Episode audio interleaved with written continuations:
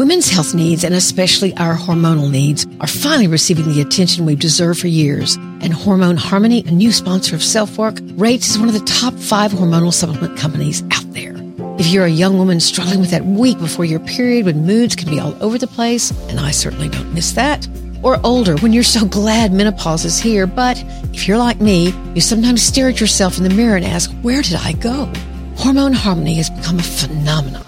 Women cannot stop talking about it on social media, and a bottle of Hormone Harmony is sold every 24 seconds. Basically, if you breathe in and out slowly twice, that's the amount of time it takes for one more woman to understand she can reach out for help, no matter what her age, through Hormone Harmony. For a limited time, you can get 15% off your entire first order at happymammoth.com. Just use the code SELFWORK at checkout. That's happymammoth.com and use the code SELFWORK for 15% off today.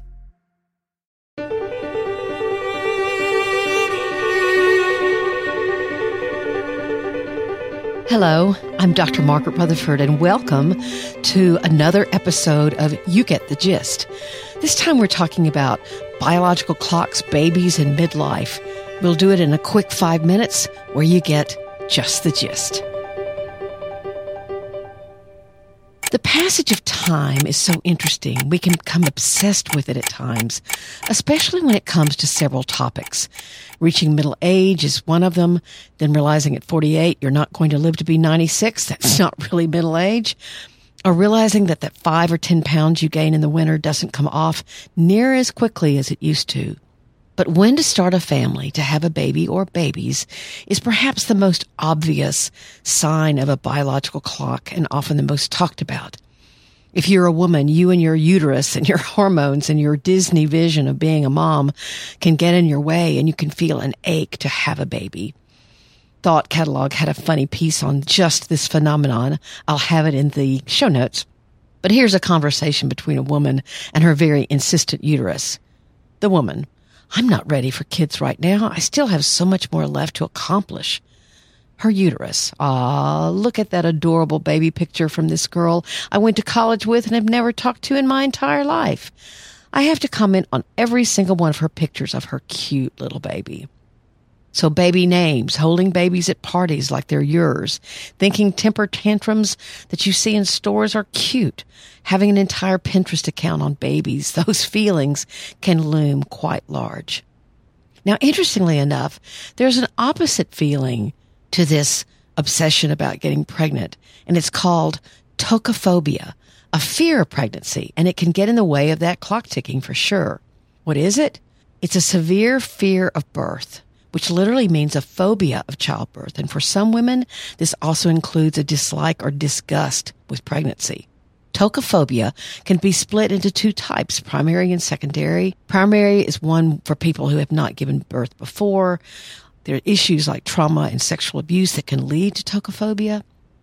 Maybe they've witnessed a difficult birth or listened to stories that portray birth or even pregnancy as embarrassing or dangerous.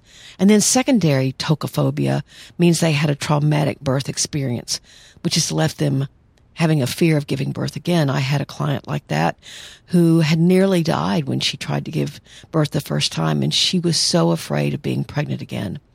It's difficult to say how common tokophobia is. Research suggests that between 2.5% and 14% of women are affected but some researchers believe this figure could be as high as 20%.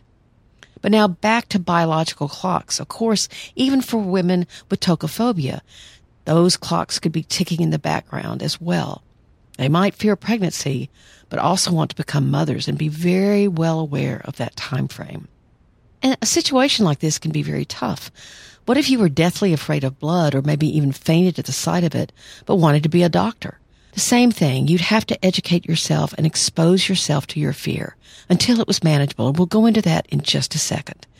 But do men have biological clocks? You bet they do. Of course, very few talk about it and there's not much in the research except for midlife. We all know about the midlife crisis.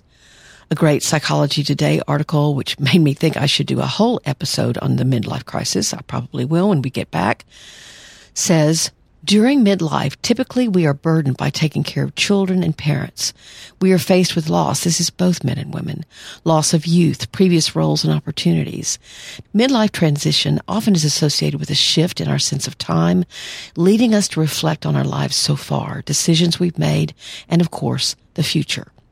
It does not have to involve calamity, but for some people, it turns into a crisis. I'm sure all of you know men especially who have had midlife crisis that all of a sudden get rid of the wife that's been there for 20 or 25 years and marries a younger model or someone who buys a fancy car or becomes obsessed with their body image.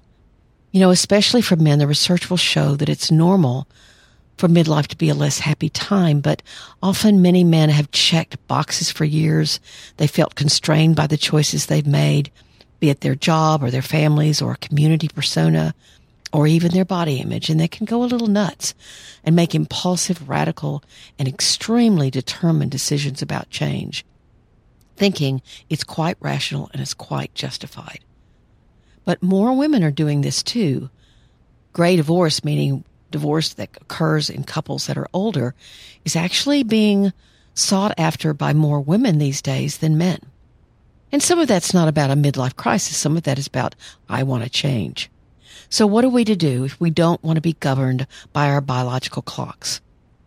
There's interesting research on this as far as our physical biological clocks are concerned. There's lots out there about how to fix jet lag or get your sleep cycle back in line. But there's not a lot necessarily about our emotional biological clocks. Now, intense anxiety about anything, whether it's getting pregnant, pregnancy itself, midlife or feeling almost phobic about age, this is plain old anxiety. And anxiety divorces you from the present and demands that you worry about the future. What helps with anxiety? Awareness, slowing down, asking others for help, recognizing the irrationality of your fear, learning self-soothing techniques, knowing or learning how to self-soothe. To have feelings that are frightening, and to be able to calm yourself. All of those are life skills because after all, our biological clocks keep ticking and sometimes they make us aware of changes we want to make because we realize we only have a certain amount of time in front of us and we're simply not happy.